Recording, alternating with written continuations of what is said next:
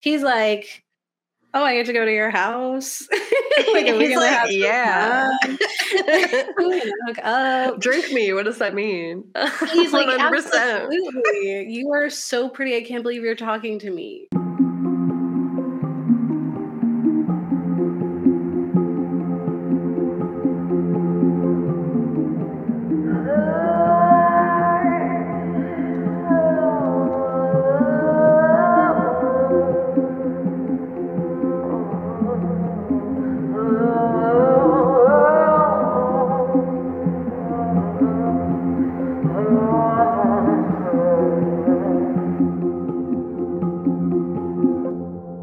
I'm Gabe.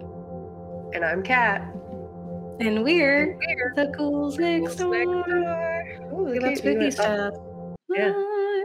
Um, yes, we are the media literacy show from a horror lens where we explore the real life, historical, uh, psychological, supernatural reasonings behind our cinematic fears. And we are closing out our It Is Written series with the book from Silvia Moreno Garcia, specifically Certain Dark Things. Yeah, it was really good. I I usually don't like vampire books, and I was like, wow, this is like really interesting. I've never vibed with vampires this hard. It was, it was cool. yeah, stressful, I, really good. I love vampire books and have always read them and enjoyed yes. just that realm. I love supernatural, whatever, anything like cool fairies got it werewolves got it um and i always love like like you know we've talked about true blood we've talked about i mean i watch vampire diaries love it so mm-hmm. whenever there's like i just really love the different ways people approach the lore and like how mm-hmm. vampires came to be the different ways that they're like affected by the sun do these vamp are these vampires like the vampires we learn about or are these mm-hmm. vampires different or um you know, when they're like, oh, they're the mark of Cain is vampirism. And I'm like, what? you put the yeah. Bible. I yeah. get like so excited when they explain like even how you make a vampire or um how they, you know, whatever, all the different reasons. I think it's like so exciting because it's like the one thread is like it's a vampire. We kind of have the, the gist. It's like you drink mm-hmm. blood.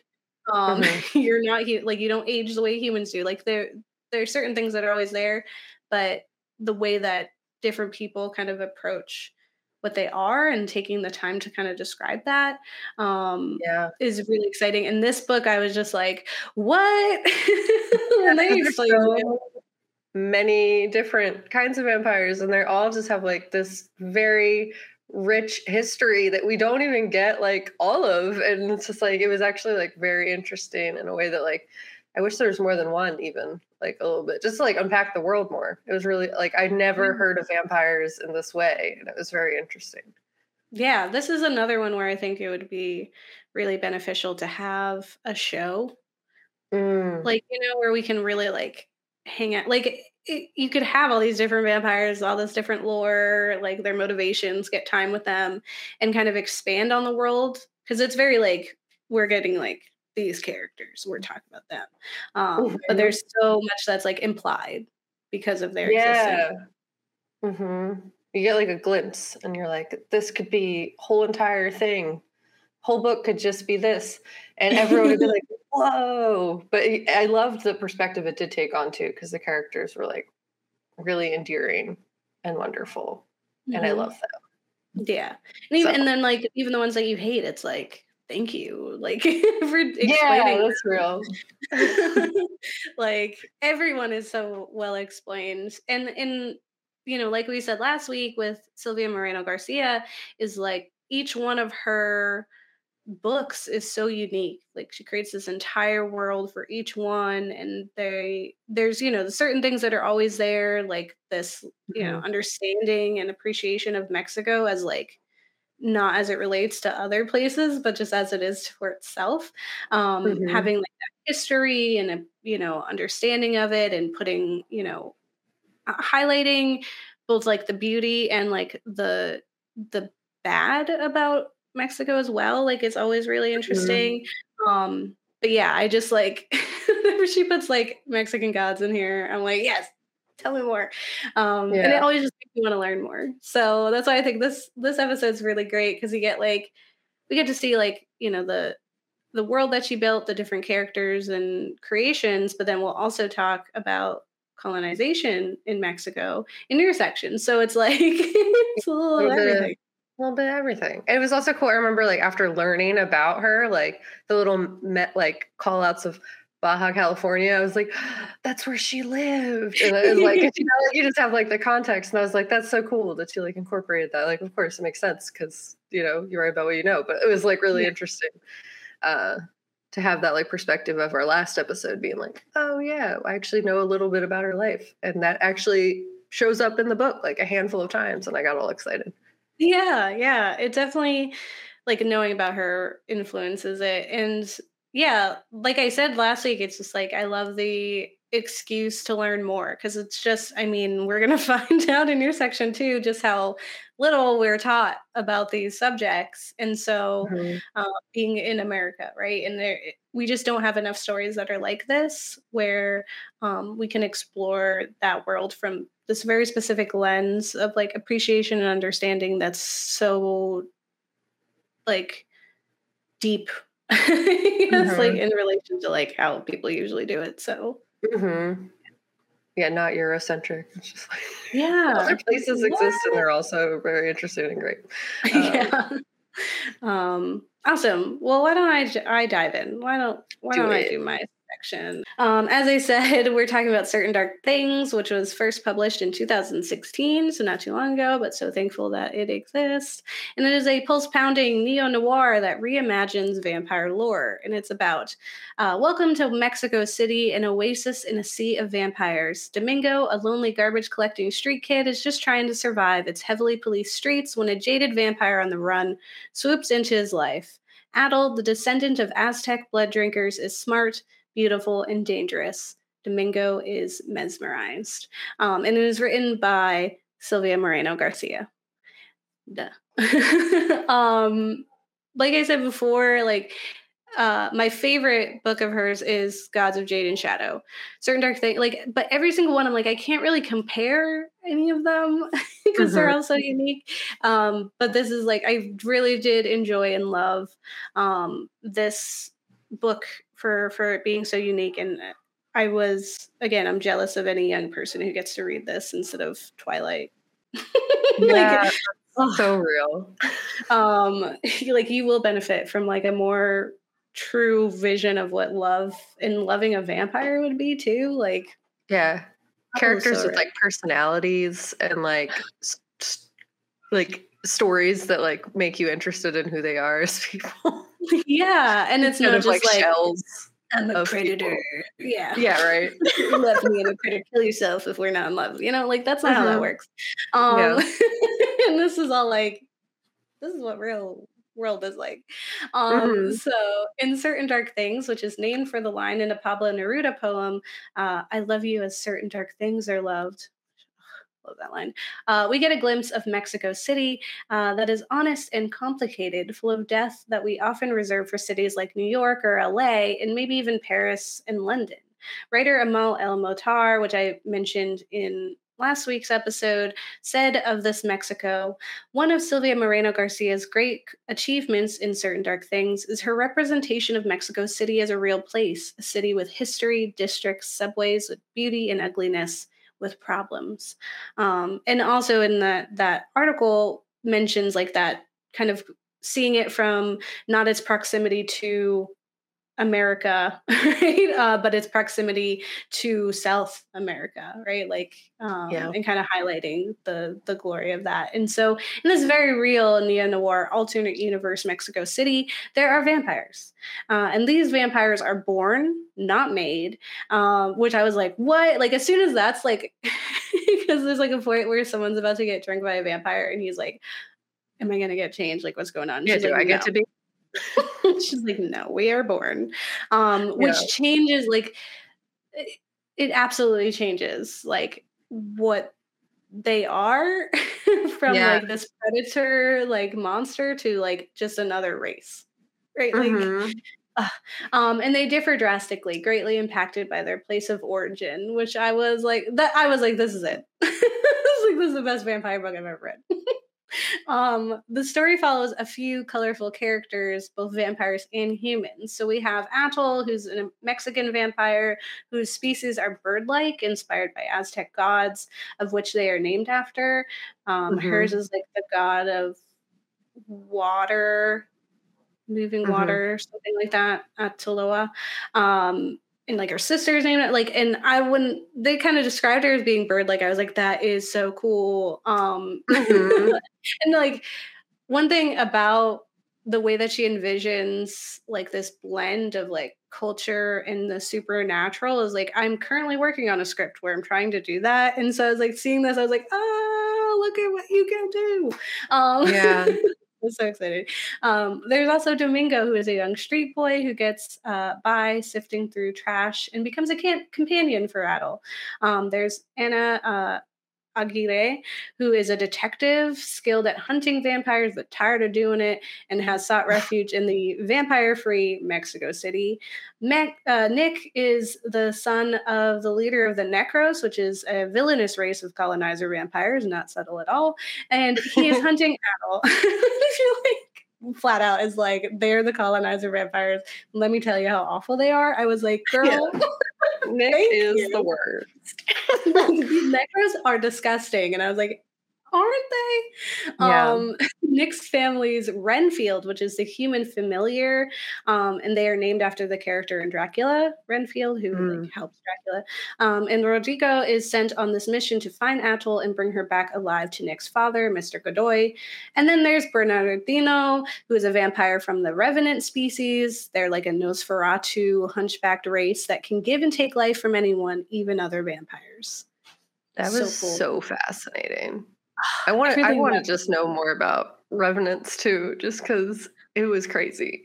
Yeah, I want to like. Yeah, I want to see every one of these, and there has to be more because like later I'm going to talk about like the fact that um uh, Atl can be in the sun a little bit, and yeah. it's more or less because she has like some melanin in her. So I was like, what about black vampires? Like, what about like African vampires and them mixed up with their gods and lore? Like, I was like, there's so much more that we could be going mm-hmm. through. Like, um, it just opens up the world for possibility based on like where you are geographically and like your culture and your history and like Oh, yeah.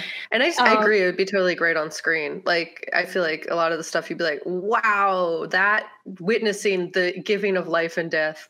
Uh, and a lot of the fight scenes would just be yeah. bonkers, but really cool.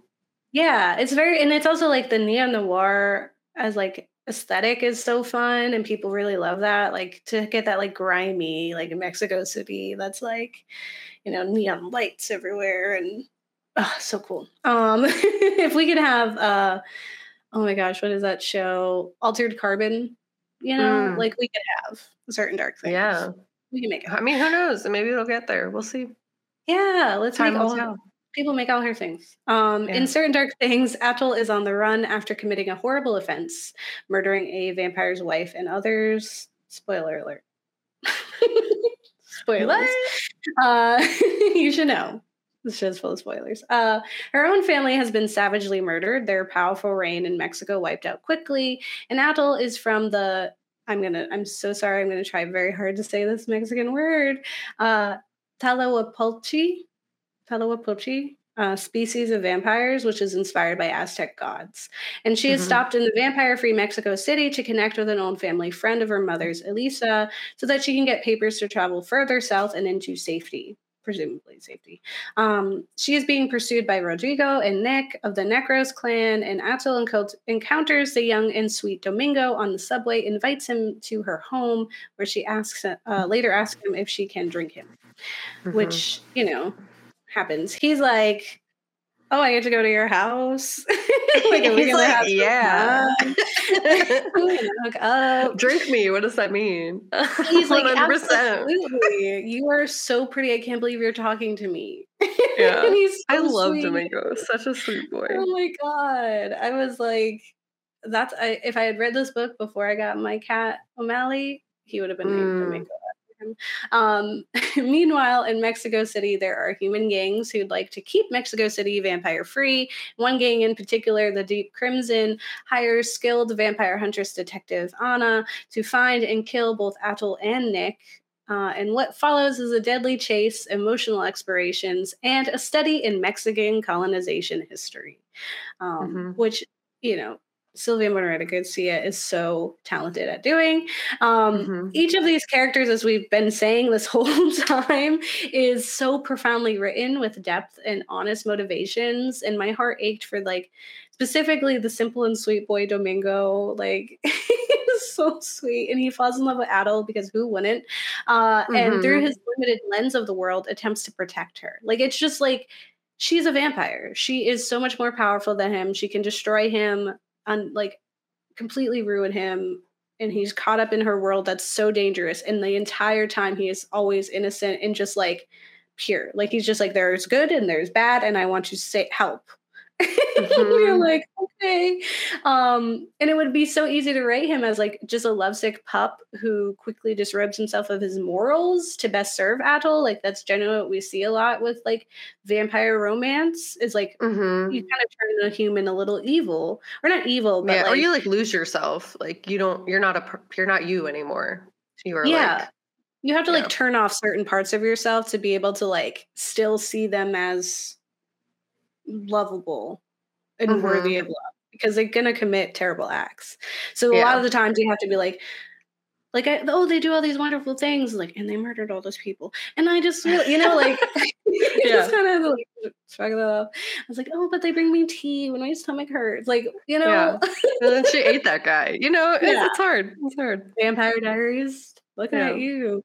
Um, but what I really loved about Domingo is that he stays true to his integrity and care. Um, like a lot of characters are like, you're gonna lose that. They're like, this is gonna happen to you, and he never does. He he mm-hmm. stays true to himself and his morals the entire time. Um, and his understanding of the world is through the lens of film, books, and pieces of the world that he picks up along the way in subway carts and in the trash that he sorts through.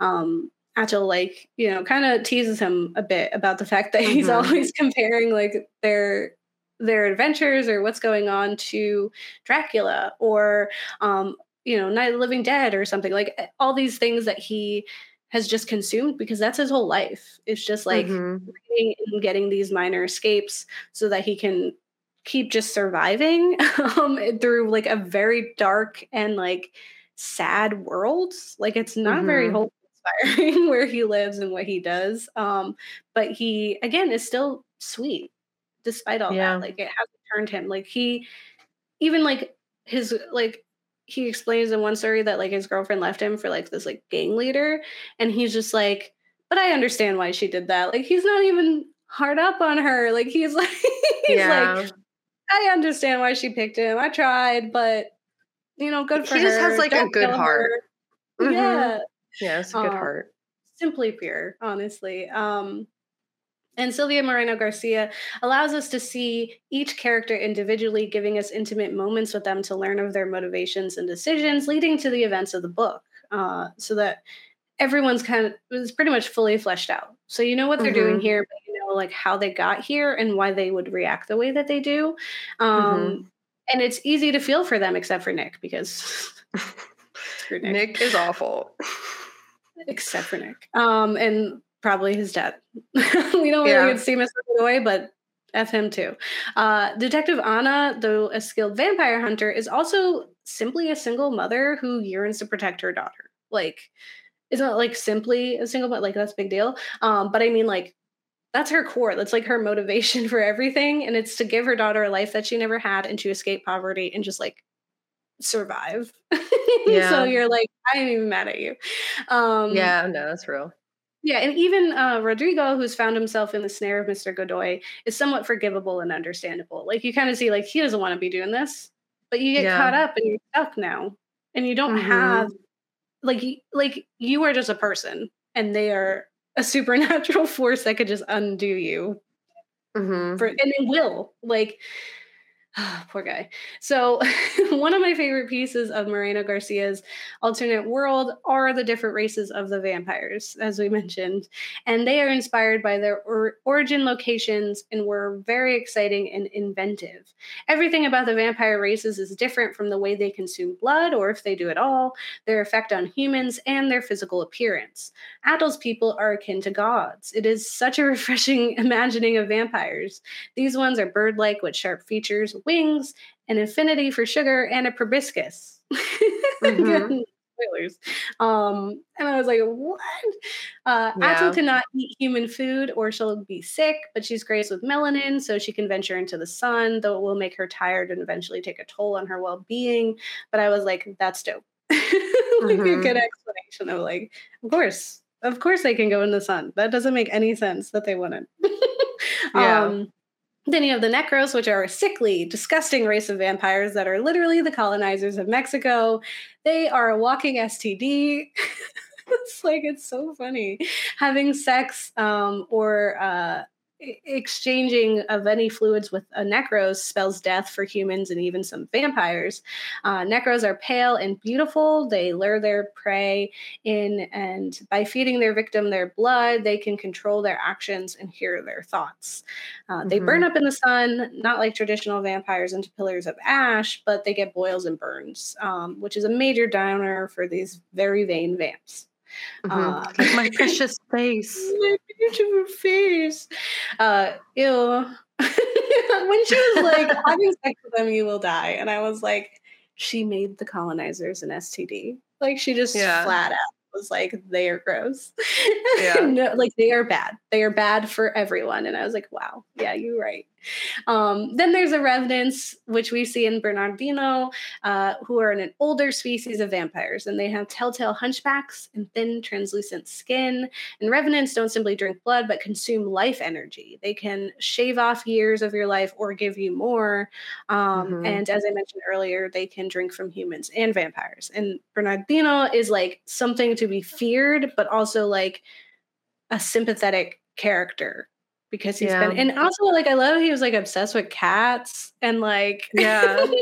There's so much about it. I was like, I love this man, like this old Nosferatu. Yeah. like, like, oh, I'm whatever. Um, he was great, and every single one is like so. Like every time they introduce another one, it's like there, I'm, there's more though. Like, because this mm-hmm. is just what's mm-hmm. here in, in the vampire-free Mexico City. Where, yeah. Like, what are the vampire filled places like? Yeah. What are they like?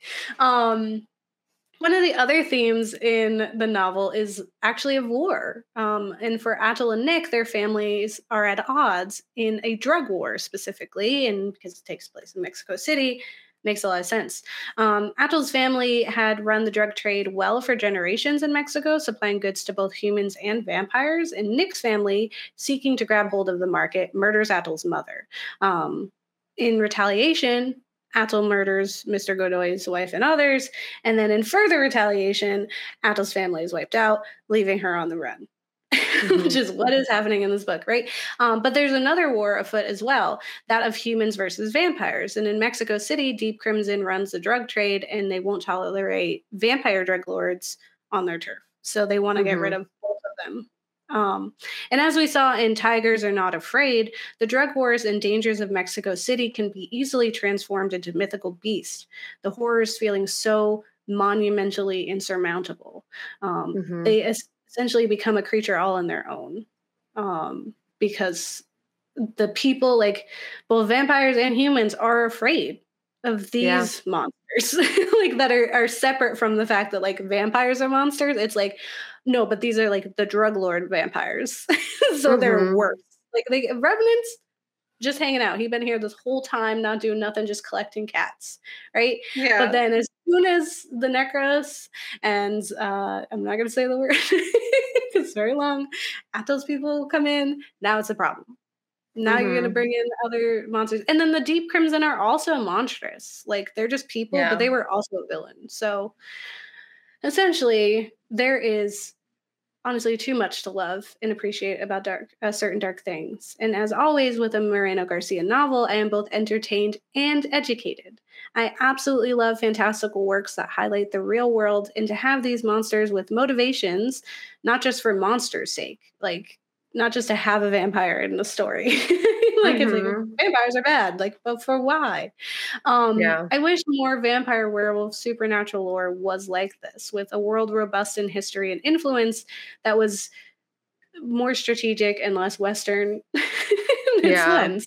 Um certain dark things made vampires believable to me understood geographically and racially um like we saw with like fifth season where it was like i know we can't be earthbenders i know that but i also think we could yeah because like this seems legit that like if we if they did if earthbenders did exist this is what they would look like right and if yeah. vampires did exist this is what they would look like like, yeah, that just makes sense to me.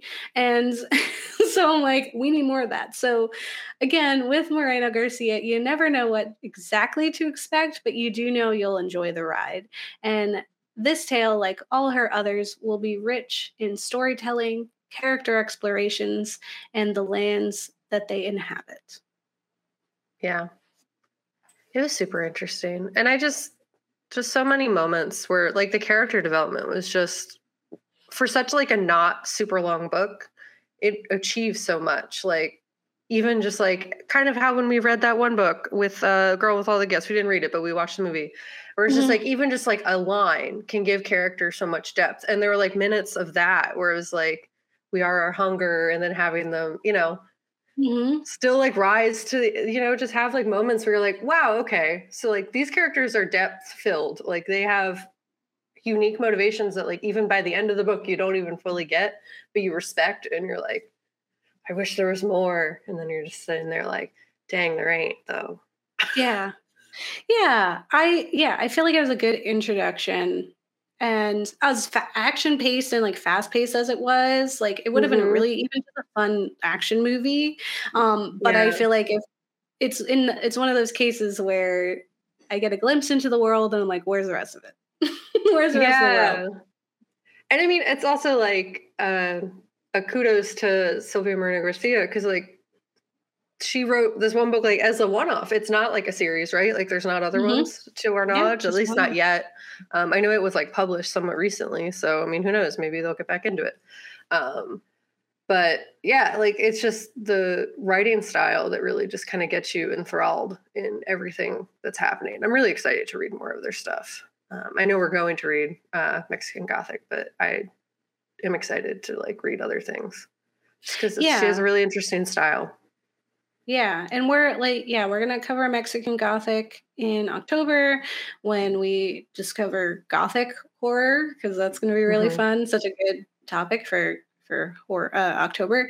Um, but yeah, I, like I said, everyone is so unique, and this one was just like really fun. It's really quick too, so go read it. Like just go read it, um, yeah. and then like hop back in here, watch this. Um, but yeah, it's super quick, very entertaining. You're gonna care about these characters, and then they're gone, and you're sad because the book is done, and you're like, but what else? Silvia. Yeah. Well, the bright side is she's 41 so lots more time to be writing a bunch of books so who knows yeah. maybe we'll get a follow-up some point down the line or maybe mm-hmm. there'll just be more vampire times because she just has a really awesome perspective on vampires like who knows maybe we'll get that one that you just said like where it's like other cultures even coming in like the melanin part coming in and like mm-hmm. really expanding on that yeah and maybe more uh cats and revenants and super interesting i really yeah. enjoyed it yeah, I think um yeah, and even if there was like a a show where mm-hmm. you expand that and you have like a team of writers because then it's it's not just Silvia so that you could get that point of view of these different cultures and it could be an honest point of view because it's from those people, right? like yeah, you have writers yeah. of like diverse like writers talking and like creating these vampires like together would be so cool. Um, and I mean, um, considering her vibe, that's like very possible. I think like her whole thing was like creating spaces for other people to like get their stories out. So I could totally see that in the future. I mean, hopefully. Uh, mm-hmm. Hopefully they get into show writing because if like they can do this in such a short book, my god, Yeah. Imagine what like her and like writing on a show and then like NK comes in to like contribute and make her own race of vampire. I'd be like, it's broken. You broke the world. You've broken me. Yeah. Um, or just like there's so many like Afrofuturist writers or like fantasy and fiction writers out there who are making stories like that. Like I've read stories where, you know, the because of the damage we've done to the environment, the sun is too harsh and people can't go outside except black people could go outside. Um mm-hmm. like those like I've read these stories. Yeah. so um you know they're out there those writers are out there so it's just you know highlighting them so i thank yeah, you uh, silvia for making this book because I, I hope it inspires others to really kind of think outside the box and stop being um, content with just like this very basic understanding of vampires. And i think it's it's a good time uh, to do that and blend like culture and history. And also mm-hmm.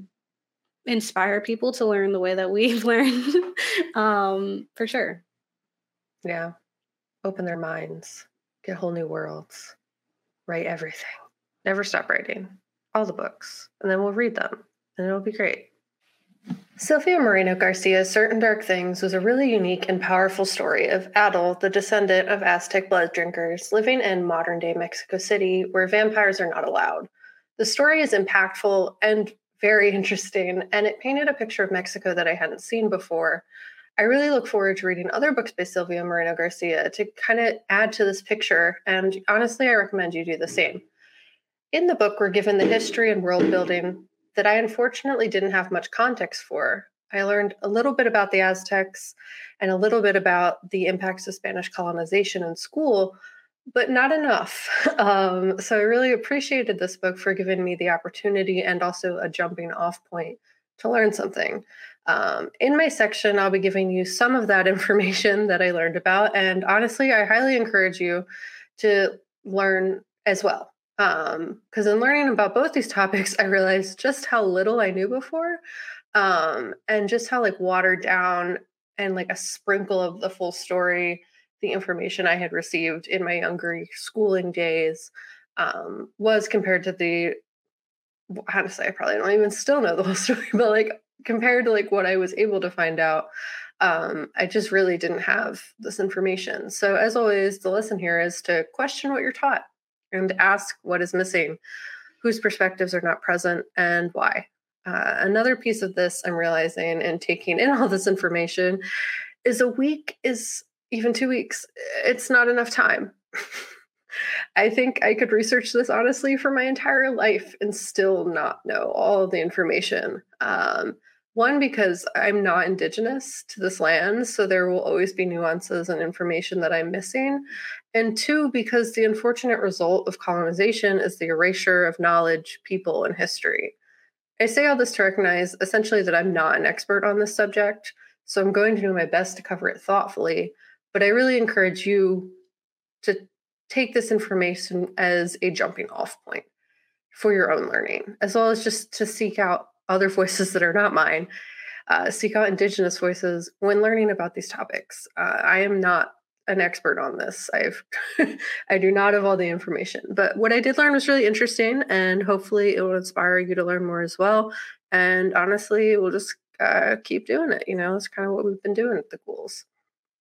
So, uh, with that being said, I'll get into it a bit more. Uh, in this book, Certain Dark Things, we're given the window into Atl's world, as well as the world of vampires, uh, the vampires that Silvia Moreno Garcia created, and what they're kind of based in. So the story follows Atl and a human named Domingo. Uh, throughout, we're given glimpses of other vampires, as well as their unique quirks, the ways in which they fit into the world, um, and like kind of like the general lore of the story. Uh, there is one vampire specifically uh, that is a colonizer vampire, a Necros vampire named Nick, whose existence in many ways is that of a plague to the other vampire species, specifically the indigenous vampires, especially.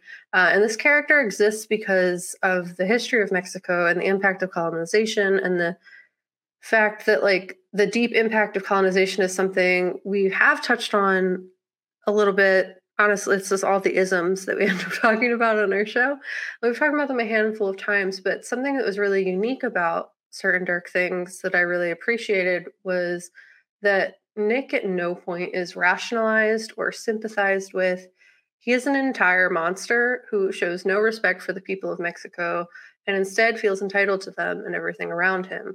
At no point are we given a softened version of Nick or a reason to care for him because, for real, there aren't any. In another story, he may have been our protagonist too, but thankfully, in certain dark things, he is not. Instead, we're given the perspective of Atl, and a lot of their character development is super interesting because it kind of ties back to this history of Mexico as well as the fall of the Aztecs. So I'm going to speak a little bit to the colonialism of Mexico.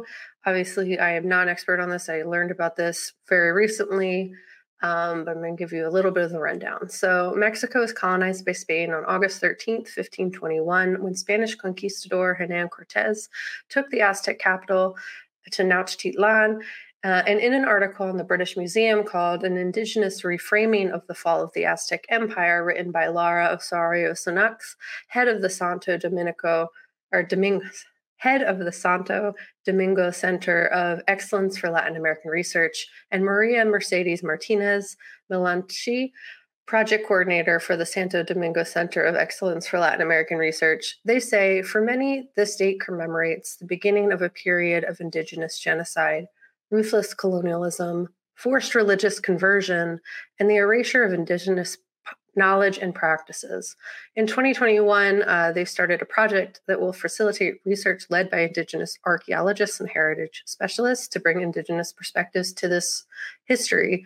Um, it will showcase their new interpretations of pictorial manuscripts and glyphs in the collection using contemporary Indigenous knowledge and languages.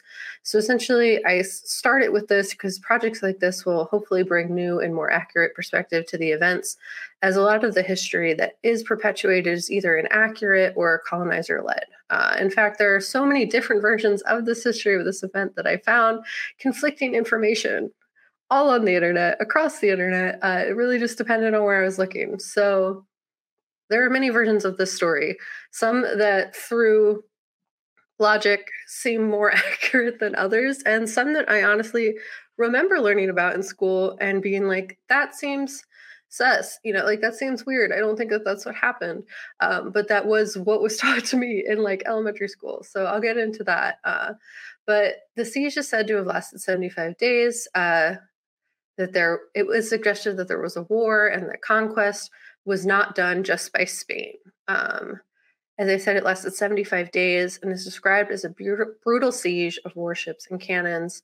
There are a few versions of the story of Spanish colonization, many positioning Spain as this godly force, minimizing the power of the indigenous, populations that live there, and suggesting that a small Spanish army was more powerful than a much larger Mesoamerican empire another very interesting piece of this that was just like I didn't originally plan to talk about at all, but I had found like in my research, and I was like, that's bonkers.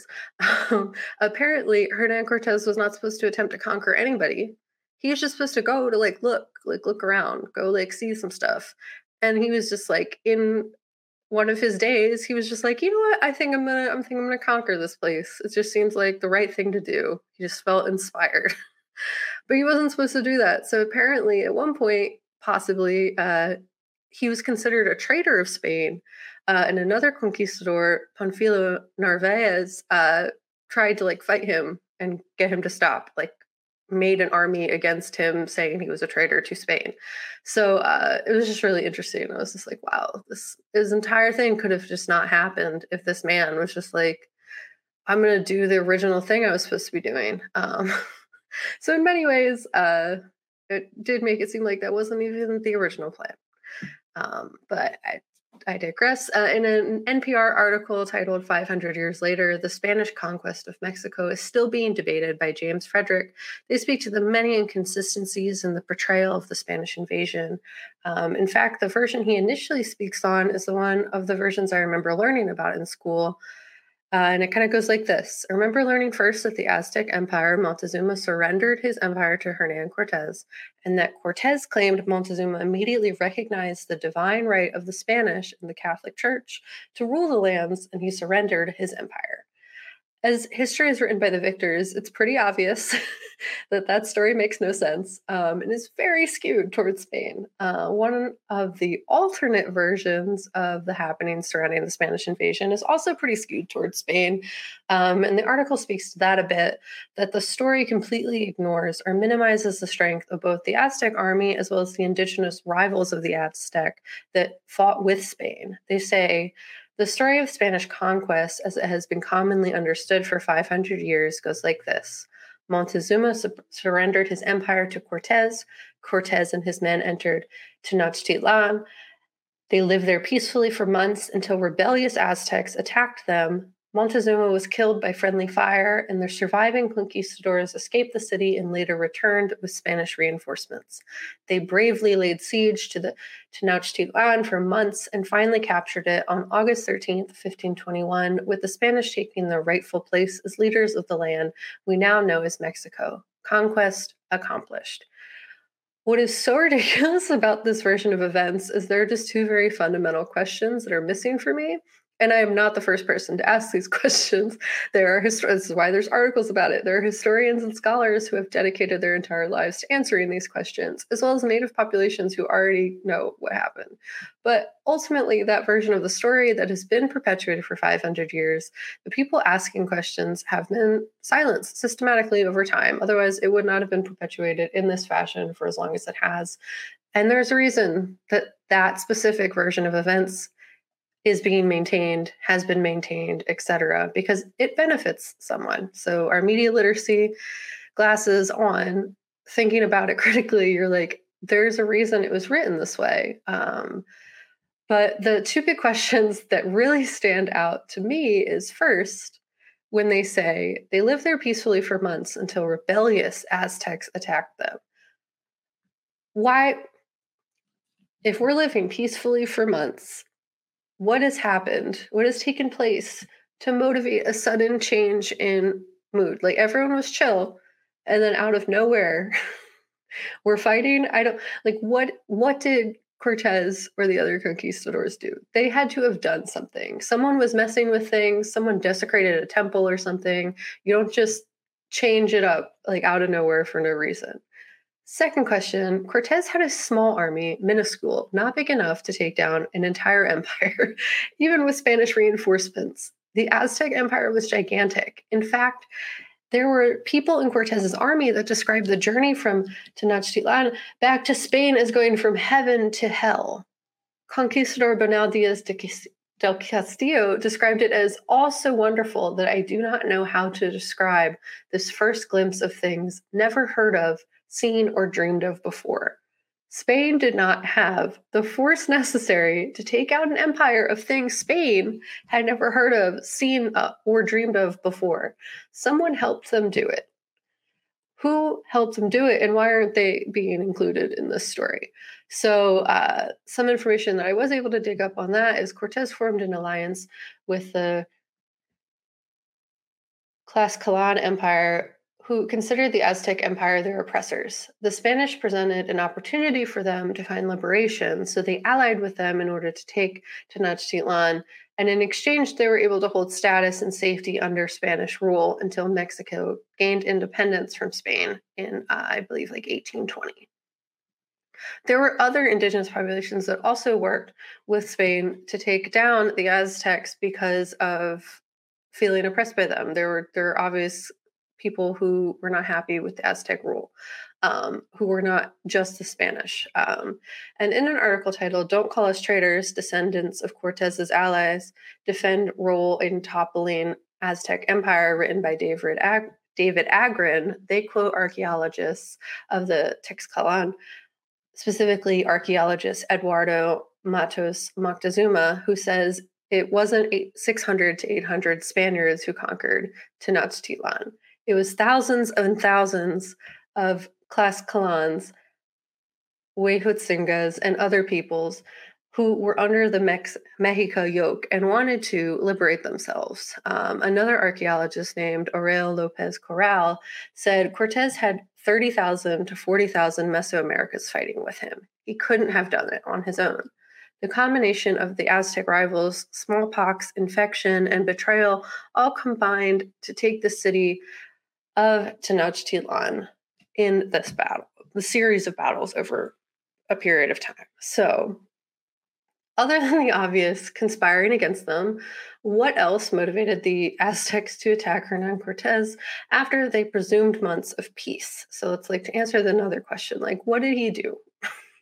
I read many letters that Hernan Cortez wrote, and while I think many of them were likely embellished or filled with outright lies on the actual ha- actual happenings that took place during this time, um, there are some things that did seem possible. Specifically, like him talking about what he was doing, because it just he really just did not have any respect for the Aztecs, and it was very obvious in what he was writing. Um, specifically, his disrespect to their beliefs and customs. So, in what is described as Cortez's second letter, uh, he speaks on desecrating a temple, like proudly. He's like, This is the best thing I ever did. Um, desecrating a temple and replacing an idol with an image of Our Lady and the saints. Um, he writes, In these chapels are the images of idols, although, as I have said before, many of them are also found on the outside, the principal ones in which the people have greatest faith and confidence. I precipitated from their pedestals, and I cast them down the steps of the temple, purifying the chapels in which they had stood, as they were all polluted with human blood. Shed the sacrifices, shed in the sacrifices. In the place of these, I put images of Our Lady and the saints, which excited not a little feeling of Moctezuma and his inhabitants, who at first remonstrated, which means protest. I had to Google what some of these words mean. Um, declaring that if my proceedings were known throughout the country, the people would rise against me, for they believed that their idols bestowed on them a temporal good, and if they permitted them to be ill treated, they would be angry and withhold their gifts. And by this means, the people would be deprived of the fruits of the earth and perish with famine in a statement of complete audacity, he told them that their gods weren't real um, and that like it really wasn't a big deal. Um, and that like he was doing them a favor and that the one true God is the Catholic God. Um, and reasonably, the receivers of this information from him, uh, the Aztec people who were listening to him to say this after desecrating their temple, um, stated outright that him doing this people were not going to like that. Like they were going to rise up against him, and ultimately, they did. Um, I'm not certain on the exact order of operations and how this took place, and whether his alliance started with the Tlaxcalans before he entered Tenochtitlan, uh, or if the alliance started as a result of the retaliation of the Aztecs after he desecrated the temple, um, and in his like conspiring and attempts to conquer Mexico. Uh, it seems overall that the history here is debated. Uh, there's sometimes where it's completely just outright not mentioned, um, or that it's just downplayed. So that all seems kind of intentional. Um, what is apparent, however, is the intentional picture that was painted of the indigenous empires, both the Aztecs and their rivals, that attempted to validate the violence against them. The NPR article I mentioned previously unpacks this a bit. They say for centuries, Spanish testimony portrayed the Aztecs and other indigenous groups in the America as uncivilized, savage barbarians. But continued excavation of the Great Temple in Tenochtitlan has helped change that perception. Specifically, who said this is Raul Barrera Rodriguez, and they are the director of the Urban Archaeology Program at Mexico's National Institute of Anthropology and History. And they speak to this like misconception in their research and finding uh, like temples underneath the city of Mexico City. So Tenochtitlan was a huge city, says Barrera. Um, it had public institu- institutions, a whole system of government, public servants, schools, public services, and it was a totally organized city. When Tenochtitlan fell, the Spanish built their city directly on top of it. The temples and other sacred spaces still exist underneath. And according to another historian, Matthew Restall, author of the book When Montezuma Met Cortez, the image we have of the Aztecs is overwhelmingly invented by Spaniards at the time. Uh, they used it not only to justify the conquest and colonization, but any and all acts of violence su- that subsequently emerged. These misunderstandings and perceptions of the Aztecs and other indigenous groups were formed mostly for a Spanish benefit, to validate their conquest and to rationalize the years that followed the fall of Tenochtitlan, in which genocide. Um, awful things. They literally moved from the where they were up and we all know what happened in the united states. Uh, it all kind of spread from this idea that they were lesser in some way. Um, the perpetuation of these viewpoints has far reaching implications and all connects with the ways in which Western colonizers viewed their colonies, as well as the indigenous populations they destroyed. Restall continues saying misunderstandings and misrepresentations of something like Aztec civilization today can make it easier for us to misunderstand and misrepresent Indigenous peoples of the Americas. The reason these versions of events have been perpetuated for so long is because there are many who benefit from their perpetuation internationally. Uh, the energy that Spain put towards the Aztecs and other Indigenous populations in the 1500s is, was led to the continuation of that. And as they expanded north, as well as the ways indigenous populations were and are treated in the United States, Canada, across the globe. Um, the repercussions of these perceptions of the Aztecs and other native peoples in the Americas is still felt in the racism, colorism, and other forms of oppression carried out still today and have been carried out throughout history. So, uh, all that to say, it's there's a lot to unpack with that, and I think I remember honestly, like viscerally, learning about uh, Hernan Cortez, and it was not a full picture. And I think there's still a lot being unpacked for the full picture, or the people who have known the full picture have not been listened to and are starting to be listened to. But that there's a lot of misunderstandings and misconceptions surrounding one that entire event but also just like the aztecs in general as well as the other indigenous populations that existed around uh, mexico uh, in the aztec empire so uh, one thing to just to kind of explain why I'm talking about this in the first place um, is how this kind of all connects to Atl uh, and their character development. So, like, why were the Aztecs brought up in the character development of Atl? Um, in certain dark things, Atl is uh, Tlahuapalchi species of vampires inspired by Aztec gods. I'm sorry, I butchered that horribly. Um, on Silvia Moreno Garcia's blog called Build a Vampire, they unpack where the character Atl came from and the origins of the lore. So they say, and this is a long quote, so just I figured it'd be better to just come directly from Silvia. Um, so they say Atl, the protagonist of the novel, um, is Tlahuapalchi, uh, a Tlahuapalchi is a creature from central Mexico, which belongs to the rich tradition of witches in Latin America and the Caribbean. My great grandmother spoke of the witches menacing the countryside, casting spells on men, and performing mayhem. Um, they are a type of witch which is able to transform into an animal, often a turkey, and it drinks the blood of small children during the night. It can grow at nights um, my grand, great grandmother spoke of, balls of fire in the trees which cackled. Um, and they are born with this condition, which manifests when they become teenagers. Evil is therefore a genetic gift or ailment. Um, there are many and contradictory ways to deal with such creatures, some simple and others elaborate. You can s- sew little silver, silver medals with faces of saints to the clothes the child wears, tie a handkerchief, or repel the vampire witch with garlic or onions. But these are not the only solutions. There are probably two dozen ways to tackle them. Folklore is complicated. In moving this creature from a rural context to the modern urban city, I made changes to it. Atl is not a witch, and although she transforms into a bird like creature, she does not haunt for babies. But she does need young blood and ends up picking, finding and picking a teenage garbage picker who can provide this. When working on my novel, the basic question was what if vampires were real, not myths? So Atl emerged from the sort of realistic vampire. She can't cast spells, a little metal won't scare her, and she descends from the bloodsuckers who integrated well with the Aztec society. She is contrasted through the book and with other authentic vampires who have European origins and seem to be the basis for the vampire as found in pop culture like Dracula. Society in Certain Dark Things is inundated with portrayals of Euro vampires, but the Mesoamerican ones are less visible. This is a slight parable to the way Mexican society is inundated with Anglo culture. Walk by a Mexican bookstore, look at the SFF section, and witness it's all books in translation. Of course, by positioning itself in an urban context, by offering a glossary in the back, and categorizing vampires, certain dark things break some of the complications of folklore. Oral tradition allows for knots and contradictions. The printed page and the modern fantasy novel avoids. My great grandmother's stories were not always the same in the telling, they did not all align neatly.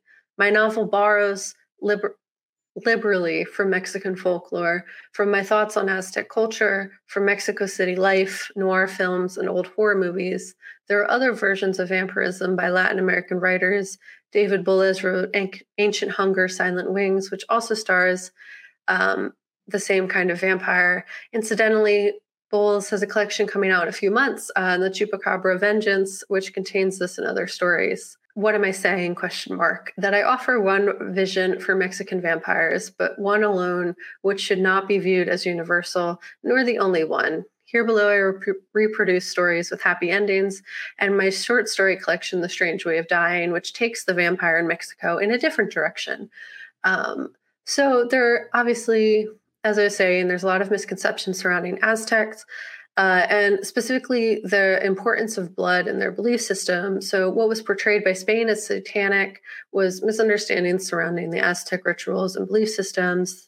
Um, and the mythology surrounding the origins of humanity and their relationships with the gods tie back to blood. Um, the gods gave their blood to give humanity life, and the, and the Aztec traditions, giving blood back, was a part of honoring life and these gods and was a way to continue life on this planet. Um, in my learning, I ended up reading an entire book about Quetzalcoatl or the plumed serpent, which was one of the most important gods in Mesoamerica, according to the internet.